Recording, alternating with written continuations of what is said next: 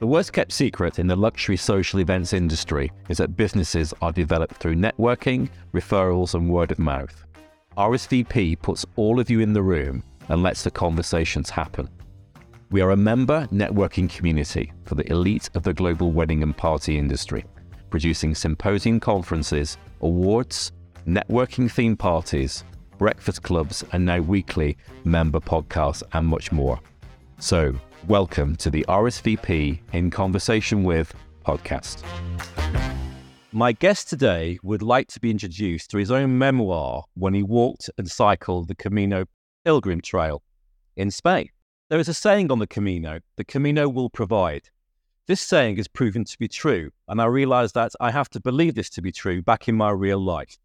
I've run eight marathons, biked across Alaska, and twice from San Francisco to LA, and this was harder. I walked one of the longest days of my trip and realized that the Camino is just like life. There are times that you're alone and life can be lonely or reflective, and other times when life is a party and you have to go non-stop. I learned that life has no shortcuts, and whatever path you take, you still get to the same place you need to go, maybe just a little faster. I've also transferred every blister from my feet to my butt, and the term saddle sores is real. It is bittersweet that this adventure should come to an end, but I can promise that my life is forever changed and will continue to evolve as I head back to the States. Welcome, Brian Worley. Having you read that kind of like brings a tear to my eye because that was such a like emotional journey. It's certainly the most unique one I've ever done of anyone. And yes, you are crying. No. I don't know why, but it's like it was six years ago that I did it, and it still is one of those mm-hmm. things like you read those things and you just think, oh my God, like having you read it just brings back the flood of emotions that take place during, you know, such a poignant point in my life. For those people that don't know what the Camino is, can you just give a brief synopsis? Yeah. So the Camino de Santiago is a 500 mile, essentially religious pilgrimage backpack trip across Spain. And you start in the south of France, you backpack over the Grand Pyrenees, and then you make your way through northern Spain, and then you end up in Santiago, which thousands of years ago and thousands and hundreds of thousands of people have taken this pilgrimage. It was like Santiago was considered the end of the the world, I guess, or the earth, and so they would make this pilgrimage. And the joke was, there's always a church on the Camino because they would essentially stay at churches on this pilgrimage across Spain and uh, six years ago, before I moved to Atlanta, I decided to do Backpack the Camino. It was kind of like a transition in my life where I was trying to figure out what's next. And I had always wanted to do it. I saw a movie 10 years before my mom and I played movie roulette when I was home for Christmas. And a movie called The Way with Martin Sheen and Emilio Estevez was playing. And we just went and saw it. And I thought, wow, this is something that I want to do. And it just happened that I was kind of like this transition point in my life. And I was going to be in Europe, so I decided to do it. Mm-hmm. And so what I did was every day on the Camino, rather than like journaling, I um, would kind of come up with someone that was poignant in my life, important in my life, and I would write them an email kind of as my journal of the day and send it out. And then what you wrote was a small fragment of day 24 or night 24, I guess, the day before I finished the Camino. I ended up writing everyone that I had written along the way one last final email, kind of summing up my entire Camino experience. And what you just read was a, a small portion of that email that I sent out to everyone. And so I kind of have a complete book or um, experience of my Camino written through different people that were poignant to me and through my interview every day. And how's your blisters cleared up? My blisters have cleared up, but I actually still have like I I got blisters on the balls of my feet that were like on top of blisters, and I still oh. have some residual like nerve feelings. That, oh uh, God! so yeah, it, like I have a permanent pain there, and then okay. I did lose three toenails, but they've grown back. you suffered for your art, didn't you? You really did. Well, it obviously had a profound effect on you anyway. And I mean, I didn't really know you before you did it, but you seemed a very calm, chilled out individual. So I imagine you you are in a better place now having done it. And, and obviously the account is is phenomenal in terms of what you did and that kind of feedback. But so let's talk about your upbringing, family, your education, where were you born, etc. Tell us, where did Brian start out in life? I was born in Baton Rouge, Louisiana. My dad was in law school at LSU, and then he was also in the military, in the Air Force. So then we moved to Colorado, and then I lived in Denver from two to 10, no, two to 12. And then we moved to Austin, Texas, which I consider myself to be a Texan. I think that's where mm-hmm. I did most of my growing up. So I consider that to be my formidable years, I guess. Went to school at North Texas, which is outside of Dallas, and then I moved to Los Angeles for 22 years, and then Atlanta now six. Wow. Okay. And what was your first memory? Can you think that what that far back? I remember. Well, I remember when my sister was born because we're only 16 months apart. So wow, that's good. I don't necessarily remember her being born, but I remember my sister and always getting really excited when people would come over to the house and I would run up to the door and I'd be and I would grab them and I would take them in. I go, "The baby, the baby!" I wanted everyone to see the new baby. and then we also had, I guess, in our backyard or the house behind us, they had horses, pigs, and cows for some reason. So I mean, mm-hmm. real southern, you know. And so I remember I always wanted to go see the Hoties, the Oink Oinks, and the Moo Moo. and you maybe still are. I don't know. yeah. It's wonderful. It's wonderful. We obviously work in the creative industry here. We're not going to go into detail what you do. You are an amazing planner. We all know that. But what kind of art form or what's your favorite art form? And do you think it influences your your professional life as well? I mean, I always say that like just anything creative kind of inspires me. So I always say that even driving down the street or passing by something creative, like I take I'm constantly taking like visual mental pictures of everything that I see.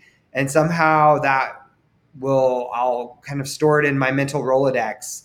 And then, you know, it'll pop back up where I'm, you know, in the process of designing a wedding or an event or whatever it is. And I always am bringing back those mental images that are like mental billboards that I've shot throughout my life and throughout the day. And, you know, just drawing upon the creativity of others and things that they've done. I'll see it in a magazine or on a commercial, whatever it is. I mean, it could be a store window. Who knows what it is? But like, I'm constantly scanning the room and scanning the environment and scanning the the environment around me for mental images that are interesting to me and visually stimulating to me and then i just store them for you know a later date is it more i mean it isn't like visual art. It's more of a concept or, or, or an idea that can manifest itself in many different ways, but you can carry that on to an event. Well, I think that it's it's a it's a visual art in that anything visual I'm stimulated by. So I think that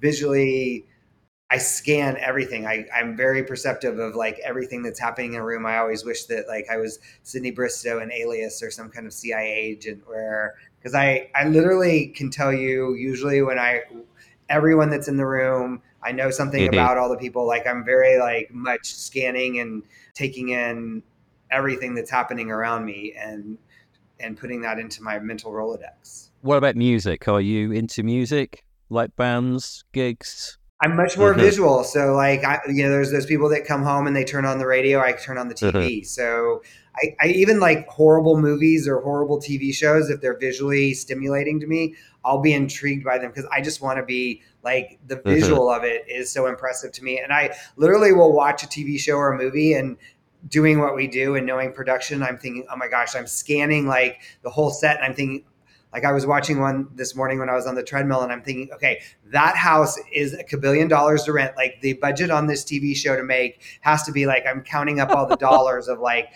what she's wearing and this house that they're using for their house in the movie and the cars they're driving and then they have a private jet. And so it's just one of those things where as being in production and knowing that we're always, you know, creating an environment and knowing that it costs money. Like when i watch tv in a movie i'm thinking okay that costs that much money that costs that much money that costs that much money. How much is that going to take in order to execute? And do you binge watch television? Do you do the whole box sets? I do i, I do binge watch television. I yeah. I'm, I, I think that I'm I'm hooked, and then I do not want to stop, and then I just want to find out what happens next. I don't want to have to wait a week, and I'm I just started a new TV show where on Apple TV called Hijacked, and they put it out. Me too. There's another one coming out today, isn't there? I already watched it. I watched it this Uh, morning. Oh, oh don't so- tell me. Don't tell me. Don't It tell is me. so good. The show is so good, and I'm like, I cannot. I hate this that I have to wait a whole nother week to watch the next episode. Obviously, I'm just, I'm, I'm three into it, but I just can't work out because I haven't told anyone what they want yet. No, Yeah, it's just bizarre. You know, it it sort of breaks all the rules of hijackers. yeah, Anyway, we are digressing. Do you binge watch Selling Sunset or the property porn or Below Deck or any of that any of that kind of semi reality rubbish or or not? you know, having hosted some reality TV shows in the past, I Uh-huh. really don't find myself that attracted to reality TV shows. Um, there are a few that I have watched, and during COVID, I definitely watched them just because we had lots of free time. But I feel like scripted TV, smart TV, things that are more espionage, uh, adventure are way Mhm. more in my wheelhouse than watching the reality stuff. So, if there was one TV show, one box set that you would never ever want to leave your system because you keep on returning to it, or you think it's just the masterpiece, what would it be? I would have to say Friends. Friends would be my Okay. you know that Uh-huh. it's so smart, it's so hilarious, Uh-huh. it's kind of timeless, no matter how far. And, and then my second would be Schitt's Creek. And well, the amazing thing is, Friends is 20, 30 years old, isn't it? Yeah, I mean, it's sort of, it was before, in theory, the golden age of television that we've experienced in the past decade, I suppose. But yeah. I mean, that's amazing. Still, the show is. I mean, it is that old, but it's still pretty much relevant, except for you know cell phones and pop culture and things have changed. But still, like the relationship of people remains the same, and you know. Hilarity ensues and things happen in our lives, and we need people around us to kind of, you know, make us who we are. so, Brian, do you have a special talent? Oh, my special talent. I would say I I don't know that it's a talent, but I think that I have a talent for bringing people together and kind of connecting people. I find that people tend to think that when I put together a group of people that it tends to be a very good group and everyone gets along. I think that having enough experience in working with people and being around people, I know that one bad apple can ruin the bunch. And so Mhm. I think that when I'm asked to put together, say, a fam trip or a group of people for whatever reason, I kind of know these people well enough because I spend enough time getting to know people and I really value the friendships and the relationships that I have with people that I know who would be good within a group and who may not be the right fit. So I would kind of say that's I mean, I guess that's kind of a talent, right? It is, yeah, that's good, and and I can pay testament to that in terms of the people that you've referred to us to come to get involved with RSVP, and thank you very much for that. You are a, a very good judge of character, anyway. In ten years' time, where's Brian Worley going to be? On a beach somewhere, retired, sipping a pina colada, or still working? Where, where do you think you'll be in ten years' time, both professionally and personally? In 10 years, well, I say every year that I'm going to retire, but I know that that will never happen because I thrive on being busy. So I say that in 10 years, definitely, hopefully, we'll be living in Europe. I feel like Europe calls me and that there's, I just need to live in Europe for Mhm. a while. Still somehow related to the wedding and events industry doing something over there, but um, I don't think retired fully, but definitely pivoting to something that's less stressful. It'll probably still be stressful, but there's so many things that, and places that I want to see and do. And um, if I could have my way, I would just travel the world and be like a travel correspondent or something like that, just so that I could see everything. I just like I'm fascinated by architecture and history and just how things were made and if if I had a superpower it would be to go back in time and live for a day, you know, 2000 years ago, 1500 years ago, 300 years ago and just get to experience life for a day in different cultures, different times, different places so that I can see how that place became that place. That's a really good question to ask everybody going forward. If you were a time traveler, which era would you go to and why? Actually, that's that's a really good question to ask. So thank you for that. So Brian, where do you go to relax? You have a holiday. We all work very hard in this industry, but we all need our downtime. So what do you do to chill out and just forget about life and Clear the decks. I would say for me to clear the decks or to just go relax, for me, that is the mountains. I thoroughly enjoy that aspect of the beach is great, but the mountains just like the weight of the world is lifted off your shoulders and you just it's so relaxing and just such a great place to me to just unwind. Any particular mountain or mountain range is is is your favorite? I have a cabin up in the Blue Ridge Mountains in North Georgia, so it's definitely relaxing up there. But places like the ranch at Rock Creek, Amangiri, which is also Mhm. not really in the mountains, but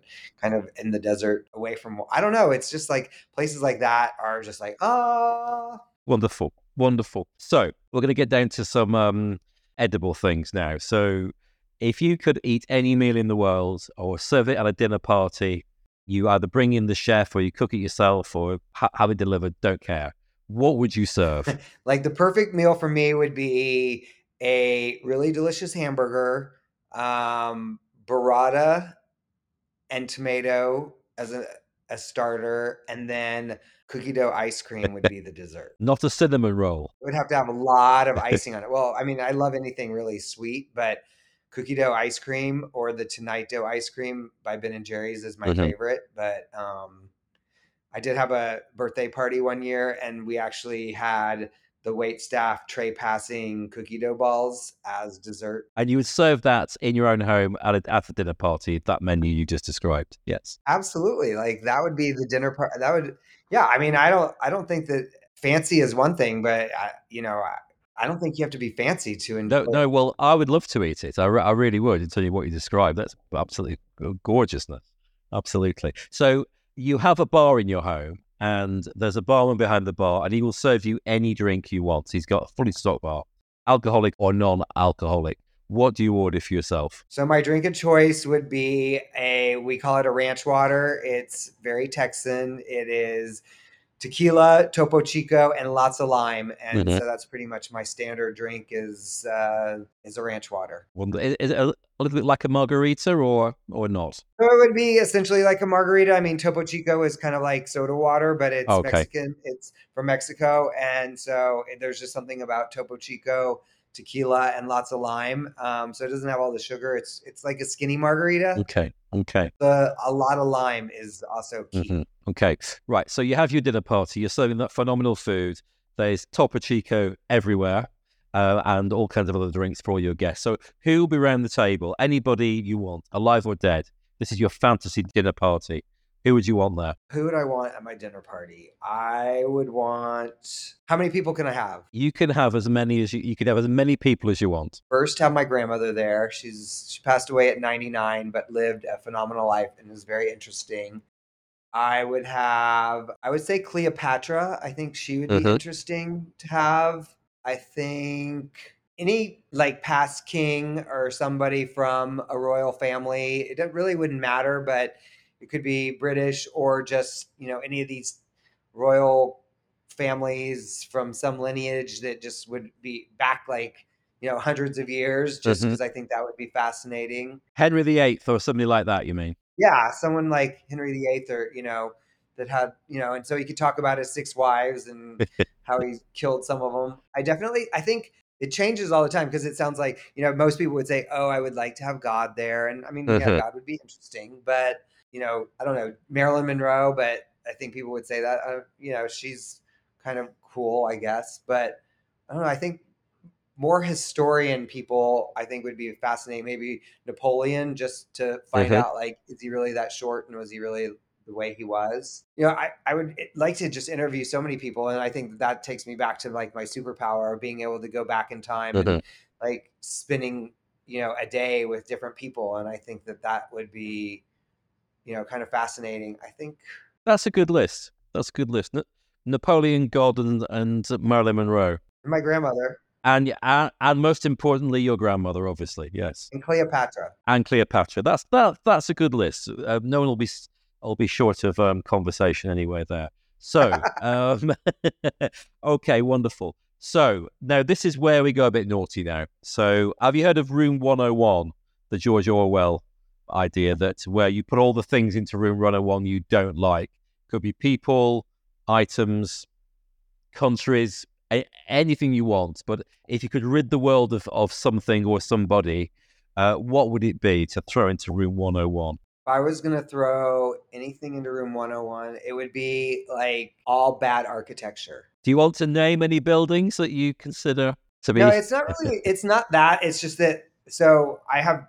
If I if I had two superpowers, one of them would be to go back in time, and my second one would be that when I'm driving down the street, I can kind of like almost do like a Spider-Man like web thing where I can refurbish ugly buildings and bad architecture and like decrepit buildings and stuff like that. I just feel like the world would be such a more beautiful place if we could just rehab all of these streets and areas of town and uh, bad architecture and bad things that are so visual to us that we drive by every day that are falling apart. And so it would be kind of like putting this uh, like a glossy rainbow of of refurbishment on the world. Obviously, you've probably been to London quite a few times, so you know that post-war, the 1960s and 70s, it's called brutalist architecture. It's concrete and with lots of high rises, and and they're bloody ugly. So I know precisely how you mean.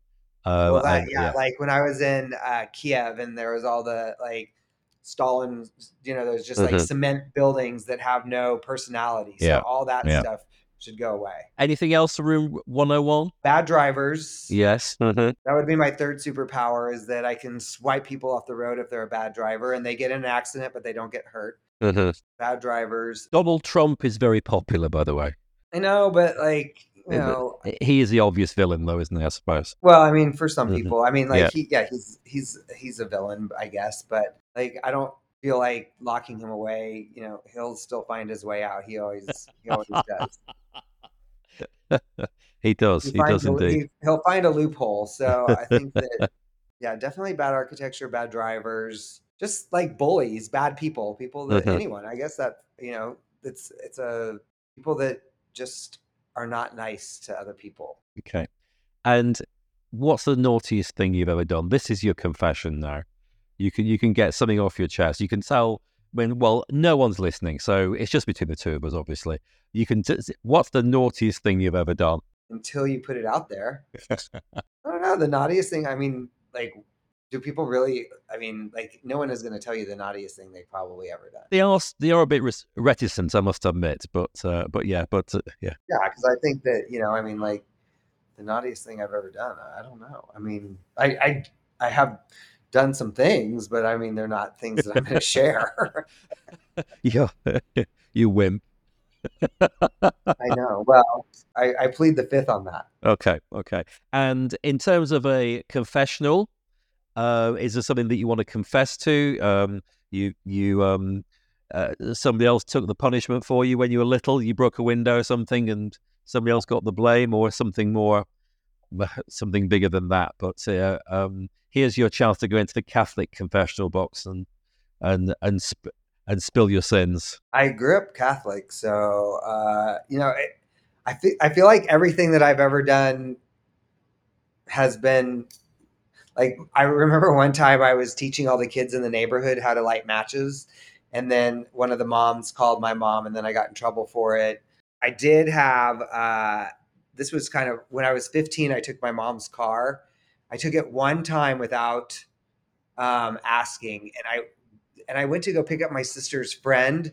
And when I was backing out of her friend's driveway, I ran the car into a rock. and so we brought the car back home and we were literally trying to figure out how we could say, I mean, we came up with every way that we were going to and ultimately we ended up just telling the truth because we were going to say that we pulled the car out of the garage and we were going to wash it for my mom and then how we hit it on something and then there was nothing at the same height that was where the rock hit the car um, and all that stuff like that. So we literally came up with, and then I ended up being grounded um, and, and lost my car privileges for a while. But I think that, you know, I got caught on that because I, well, I told the truth, but I think that everything I've either been caught on or, you know, ended up, I'm not a very good liar and I have a very guilty conscience. So it's, I, and honestly, to, this is something that from a kid and like growing up, I always said, is it something that I would, because I have a lot of respect for my mom and a lot of respect for my grandmother, that I always said,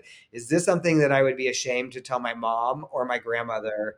And if it was, then it would, I wouldn't do it. And so I kind of have lived by that most pretty much all my life where it was, it was very much where I had this innate thing where it was like if I was ashamed to tell them, then obviously it was something that was probably not in my best interest to do. Mm-hmm, okay, you're just a real goody two shoes, aren't you? At the end of the day, I'm not a real goody two shoes, but I definitely, I mean, trust me, I didn't drink till I was 21. I've never smoked a cigarette. I've never done a drug in my life Mhm. except for like one pot gummy. Um, I've never had a cup of coffee. But put a cake in front of me Mhm. or cookies or a cinnamon roll, and I'm going to town. Well, um, and you do look amazing for it. I must admit, you are a um, a bastion of clean living. I must admit. Wow. Okay, so we are now nearly at the end of our session today. Um, so, Brian Worley, perpetual retiree, Europhile, unofficial travel correspondent, frustrated time traveler, mountain person, loather of bad architecture, and loser of car privileges. Thank you so much, sir. Thank you for listening to this RSVP podcast. If you'd like to go onto our mailing list or join RSVP, then please go to our website at rsvp.club or email me at james at rsvp.club. Please keep your feedback coming and speak to you all next week.